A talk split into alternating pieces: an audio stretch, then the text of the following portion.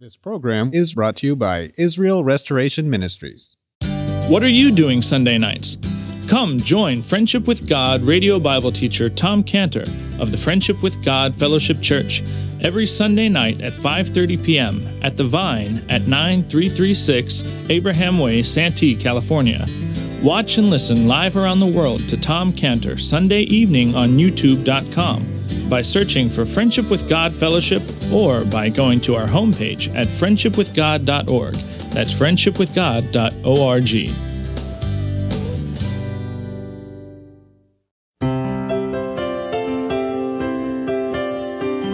Welcome to Friendship with God with our Bible teacher Tom Cantor. Today's message and previous messages can be listened to or downloaded for free at friendshipwithgod.org. That's friendshipwithgod.org.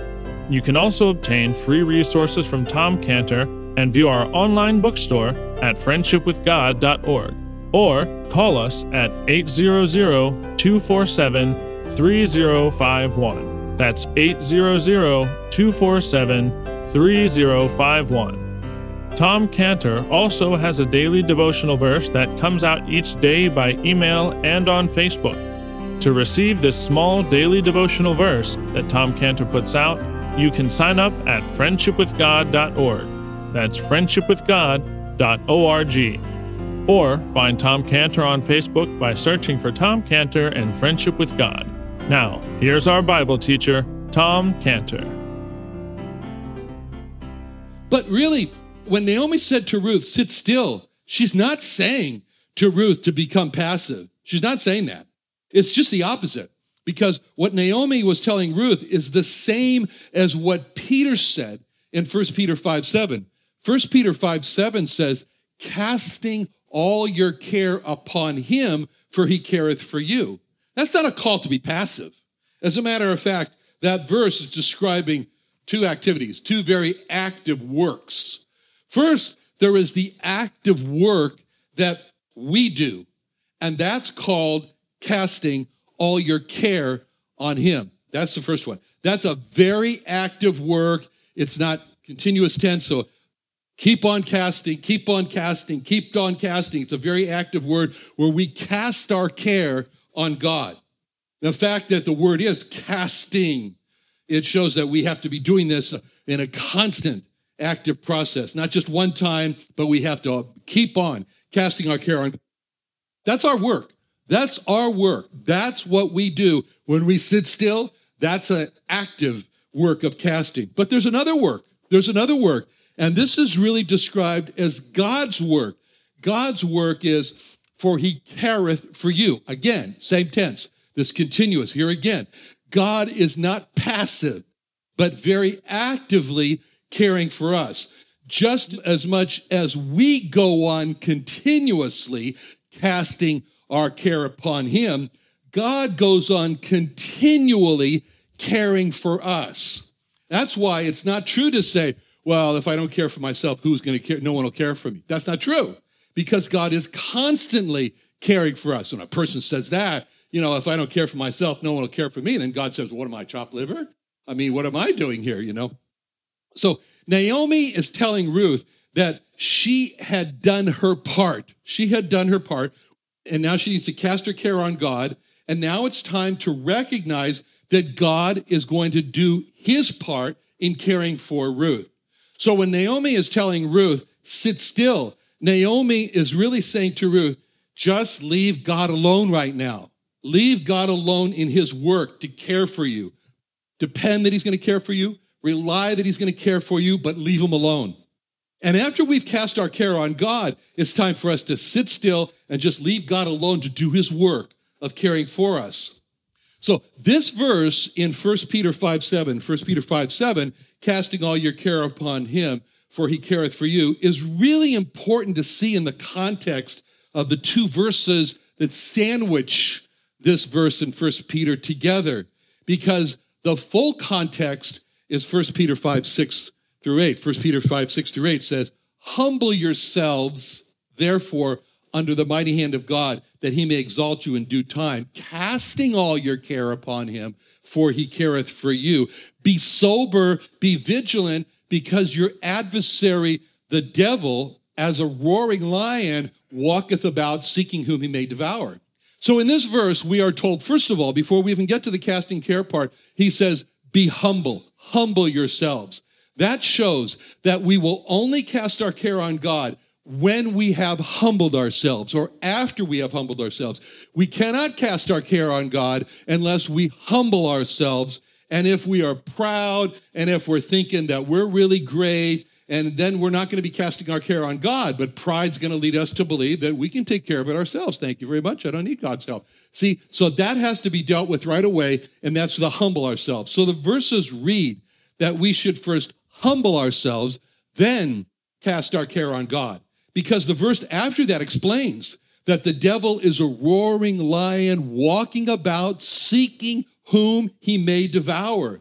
That's showing us that if we hold on to pride and don't cast our care on God, we set ourselves up to be attacked by the devil. And that description, very, very graphic, of the devil walking about as a roaring lion, seeking whom he may devour. You know, it reminds me at home, I think I told you this, in the front yard, we have these three finch feeders, these really nice gold breasted finch. They come there, and it's the bottom of a 70 foot tall pine tree. And I like to just watch these finches as they feed, you know, because I love watching them because they don't relax while they eat, you know, so I don't know why. But, but anyway, no, I do know why. And so I'm watching them, and, you know, they'll, they'll like stick their head and grab some of the the nyjer seed, and then they're looking all around, you know, and then they'll go in and take another, they're looking all around, you know. They're always looking around, and they're ready to take off in a moment's notice. And the reason because of that, the reason for that is because on the top of the pine tree is a nest of red-tailed hawks. and they love eating finches. and so they're just watching those finches down below and they're just saying to each other, "Don't worry, mama, we got we got the food right down here below us, no problem." And so when they come down out of that tree, it's really high drama. I mean, they come down and they spread out their wings and they start flapping it to disturb the air currents, and the finches don't know what's going on. And with the air and the what are these flapping wings? And they grab one and they take them up there for lunch. Okay, so therefore they're constantly vigilant. They're constantly because they don't have a lion roaring walking about, they have a red-tailed hawk flying over them, you know. And so we are just like the finches. We have to be just as vigilant. We have to be just as sober because the devil is just like the red-tailed hawk. And he's watching us, seeking who he can devour. And if we don't humble ourselves and cast our care on God, we make ourselves vulnerable to attack by the devil. Now, verse 18 starts off and it says, says these words, then said she. So, you know, who is this? Of course, this is Naomi speaking. Who's Naomi? Well, Naomi is older than Ruth. Ruth, Ruth was very wise to listen to Naomi. She's like, she's like the el- she's like her mother. She calls him daughter. She's like her elder because Naomi has brought a lot of wisdom to this table. And Ruth respected that wisdom that came from Naomi's vast experiences of life. You know, when people are younger and they're trying to build a family or they're trying to build a career or they're trying to build a business, they just don't have time to sit down and pass on wisdom. But when they get old, then they have time and the experience to pass on what they've learned. You know, that reminds me of over 20 years ago when we're given the responsibility to manufacture first response pregnancy test. And we had never made a product like that before. And we didn't have a building to make it in. We didn't have technology to use. We didn't have people to do it. Apart from that, we were perfect. and we had another big problem, which was always had, is that is that, you know, we hire people, when we hire 20 year olds or people in their 20s right out of school, you know, they're not real stable and they don't stay long because, you know, they think that they're Einstein and they got to go, you know, find the Nobel Prize someplace else. And so here we have this new operation of manufacturing first response and we can't have that. You know, we gotta we gotta learn and stay. You know, so Diana Huerta, who was in charge of the project, was very, very wise because she knew that she had to build a stable workforce that would not quit and move on in their quest and move up to move up the corporate ladder. So she did something absolutely brilliant for her employees. She went to retirement homes and hired 80 year olds. it was unbelievable. And some of them didn't even drive. We had to send a van to go get them. And they were just so happy to have a job again. They were so happy to have purpose again in life. And even though the job started at 8 a.m., they were showing up at 6 a.m. They just wanted to sit in the break room and eat donuts and drink coffee and just enjoy. I'm a valued member of a workforce again. And they never quit. They never quit. They died, but that was a different problem. But they had this wisdom from their years of experience. And then we did hire 20 year olds and we saw something wonderful take place. And that was the 80 year olds who were working on alongside of the 20 year olds, they began to treat the 20 year olds like sons and daughters and pass on wisdom. It was great. It was just great. And what the older ones know about situations in life is when to stop worrying over a situation because you're not going to change it. And when to not be depressed over a situation. And when to not be over anxious, over eager over a situation. When to not lag behind in what you need to be doing and when to not take on too much. That's wisdom. That's what the 80 year olds had. Naomi was passing on this kind of wisdom to Ruth. Valuable advice when she told her, at this time, Ruth, you need to just sit still so when Naomi told Ruth to sit still, Naomi was saying to Ruth, Ruth, you need to realize that you're only in the middle of it. You're only in the middle of it. On one hand, Boaz is at work. On the other hand, God is at work, and you're just in the middle.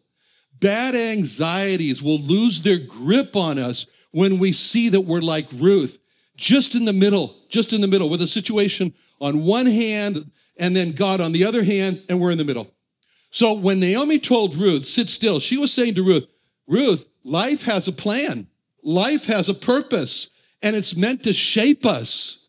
Don't forget about God. Don't forget about God who's called the potter in Isaiah 64 8. Isaiah 64 8. But now, O Lord, thou art our father. We are the clay, and thou art potter, and we are all the work of thy hand. See, we're just wet clay on a wheel, and God is forming us and shaping us by the situation. And to sit still is to realize that life has this plan and it's taking this shape. That's the whole idea behind Sibelius's hymn, which is like the national hymn of, of Finland. If anybody's ever been to Finland, they have a lot to worry about in Finland. Because it's terribly cold up there. But not only that, they're right next to these enemies, the Russia that invades them, does invade us. And so he wrote this hymn to calm his country when he said, and he wrote these words Be still, my soul. The Lord is on thy side. Bear patiently the cross of grief or pain. Leave to thy God to order and provide. In every change, he faithful will remain. Be still, my soul, thy best, thy heavenly friend. Through thorny ways leads to a joyful end. So Naomi is saying, Sit still, my daughter, until thou know how the matter will fall. Sounds so uncertain when you say the matter will fall. How the matter will fall. You say fall. That's how it looks to me, all right, just as uncertain as something falling. But what looks to us as uncertain as falling is really as certain as God has already determined exactly where that matter is going to fall. It'll fall exactly where God has determined and decided it's going to fall. Now, in verse 18, when Naomi speaks to Ruth, we can just picture Naomi in a motherly fashion, pulling Ruth in close. Come on, Ruth, get close to me. Look, and, and she's pulling Ruth in and she's saying, Ruth, my daughter, the man will not be in rest until he has finished this day. As Naomi does this, we can see Naomi looking right into the eyes of Ruth and as she does this, we can see Naomi just really conveying a certain message to Ruth. I mean, it's not written here, but you, get this really strong message because she's saying, Ruth, I know this man. I know this man. Ruth, I know Boaz. And for what I know about Boaz, I can tell you that he will not be in rest until he has finished this thing this day. You're going to know the outcome this day because I know Boaz. That's what she's saying. Now, that's quite a statement where Naomi was saying to Ruth that she knew Boaz. As a matter of fact, Naomi was really able to comfort Ruth and take away her anxiety because Naomi knew Boaz. I mean, you know, Ruth could have said to Naomi, Really? Really, Naomi? Do you really know Boaz that well that you can tell me that he's going to finish this matter today? Do you really know Boaz that well, Naomi? And this is where Naomi could step right back in and say, Yes, Ruth, I really do know Boaz. And I'm telling you that because I know him so well, I know he's going to finish this matter this day. See, the more that Naomi did know about Boaz, the more that Naomi was able to comfort Ruth. Ruth was helped because Naomi's knowledge of Boaz. And Ruth received this help because Naomi made the decision to tell Ruth about what she knew about Boaz. So Ruth's anxiety was taken away because Naomi knew Boaz, and Naomi decided to tell Ruth that what she knew about Boaz, that he was a man of decisive action, and it wasn't the sun wasn't going to go down before he had finished this. Now, all this is brought out to us in verse 18 when Naomi says, with absolute certainty, for the man will not be in rest until he have finished the thing this day. And this is really a picture that Naomi, knowing Boaz and telling Ruth about Boaz, that makes such a teaching picture for us. This was what helps us so much. Because this picture gets home to us when we see ourselves like Naomi and we see Boaz like the Lord Jesus Christ, and we see Ruth like those who do not know the Lord Jesus Christ. I mean, consider Naomi as representing us. Just as Naomi knew Boaz, so we know the Lord Jesus Christ. And those who know the Lord Jesus Christ, we have this great strength, which is our knowledge of him. And what that's the one way that we become stronger and stronger that strength is described for us in Daniel 11:32. Daniel 11:32. The people that do know their God shall be strong and do exploits. Those that are strong are those that do know their God. That's the true strength. It's the knowledge of our God. It's the knowledge of the Lord Jesus Christ.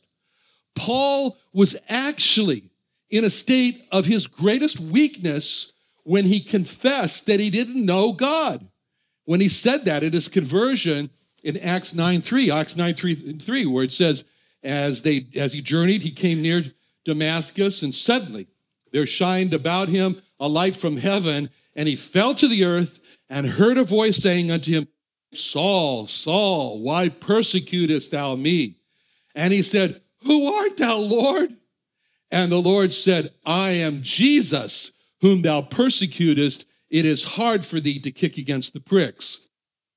So when Paul's on this road to Damascus and his great light focuses down on him and he hears this voice from heaven asking him why he was persecuting God, Paul says, Who are you, Lord? Can you imagine that scene?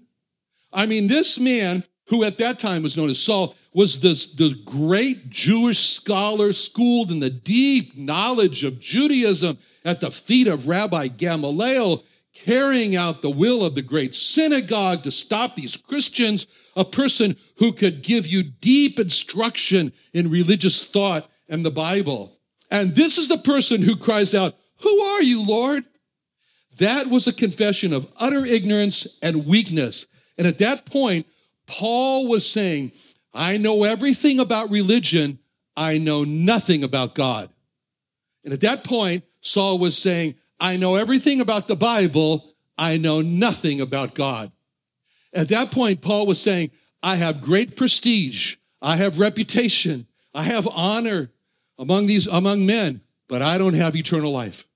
And that was all because Saul did not know the answer to the question, who is God? Who is God? And the simple truth that changed everything for Saul was the answer when Saul asked God who he was and he got the simple truth in Acts 9 5. Acts 9 5. I am Jesus. I am Jesus. God is Jesus. And when Paul learned that, he became strong. And as we learn more about Jesus, more about Jesus, Paul learned more about God, more about God. Paul became stronger and stronger and stronger. And there's one block. There's one block that stands in the way of every person who wants to know God. And that block is described in Jeremiah 31 34. Jeremiah 31 34 says, And they shall teach no man every man his neighbor, every man his brother, saying, Know the Lord, for they shall all know me, from the least of them unto the greatest of them, saith the Lord. For I will forgive their iniquity and remember their sin no more. They shall know the Lord when he forgives their iniquity and remembers their sin no more. When any person wants to know God and their sin has not been forgiven, has not been forgiven through the blood of the Lord Jesus Christ, it results in a futile attempt in trying to know God that spirals down to religion without the knowledge of God. And it's knowing the Lord Jesus Christ that makes that brings eternal life. As he said in John 17, 3, John 17, 3, this is life eternal, that they might know thee, the only true God, and Jesus Christ, whom thou hast sent. 1 John 5, 20, 1 John 5, 20, we know him that is true. We are in him that is true, even in his son, Jesus Christ. This is the true God and eternal life. So Daniel says in Daniel 11:32, Daniel 11:32, the people that do know their God shall be strong and do exploits. And those that do know the Lord Jesus Christ shall be strong and do exploits. You know, a picture of knowing God and, and being strong doing exploits comes from the history of Hanukkah. It comes from the history of Hanukkah because it was about 167 years before the Lord Jesus Christ was born in Bethlehem that there was this Jewish priest named Mattathias, and he had five sons. He had five sons. One of them was Judas. One of them was Judas. And Alexander the Great, Alexander the Great died a very young man, and he died having no sons. So that was a problem. So they divided up his kingdom among three generals. And the one that ruled over Palestine, over Israel, was Antiochus. And Antiochus, he terrorized the Jewish people, and he wanted to stop the worship of God in the temple. So he ordered his soldiers to sacrifice a pig, offer a pig on the altar in the temple. And the five sons had agreed to come to the temple for the offering of the pig. And just before the, uh, the pig was to be offered, they would kill all the soldiers. And so they came with daggers and swords, you know, under their robes. And so this one, Judas Maccabee, he was the leader. And so at the signal, Maccabee was not his name at that time, it was just Judas. And at the signal at the right time, Judas gave the signal, and the signal was a phrase. It was a phrase that he yelled out, and that was their signal to take their daggers out and kill the soldiers, which they did. So he gave the signal, Mi kamoka be'alim Yahweh, or they say Adonai. Mi kamoka be'alim Adonai, okay, which means who among the gods is like God? And that's where you get the Maccabee because M, me, Kaboka, K, Be'alim, among gods, B, and then it's it's not Adonai, it's Yahweh, so the Yud son, so M, K, B, Y. So that becomes Maccabee. And that's where Maccabee comes from. So when the pig was being offered, Judas said, Mi Kaboka, Be'alim, Yahweh. And who is among our gods? Who is like our God? And they all drew out their swords and their daggers and they killed the soldiers. And then they only found enough oil for a single day, but it lasted for eight days, and so we have Hanukkah. But the Maccabees knew their God and were strong and did exploits. Our strength comes from knowing the Lord Jesus Christ. Another wonderful day studying the Bible with our Bible teacher Tom Cantor here on Friendship with God. Don't forget that today's message and previous messages can be listened to and downloaded for free at friendshipwithgod.org. That's friendshipwithgod.org. You can also go online to find free resources from Tom Cantor and our online bookstore at friendshipwithgod.org. You can also find Tom Cantor on Facebook, and you can also go to friendshipwithgod.org to sign up for his daily devotional. Tom Cantor is also the founder of Israel Restoration Ministries. You can visit that website at israelrestoration.org. You can write to Tom Cantor at P.O. Box 711330, Santee, California 92071. That's P.O. Box 711330, Santee, California 92071. Or email Tom Cantor at tomcantor at friendshipwithgod.org. That's Tom Cantor at friendshipwithgod.org. For more information about Tom Cantor and Friendship with God and Israel Restoration Ministries, call us at 800 247 3051. That's 800 247 3051. What are you doing Sunday nights? Come join Friendship with God radio Bible teacher Tom Cantor of the Friendship with God Fellowship Church every Sunday night at 5:30 p.m. at The Vine at 9336 Abraham Way, Santee, California. Watch and listen live around the world to Tom Cantor Sunday evening on youtube.com by searching for Friendship with God Fellowship or by going to our homepage at friendshipwithgod.org. That's friendshipwithgod.org. This program is brought to you by Israel Restoration Ministries.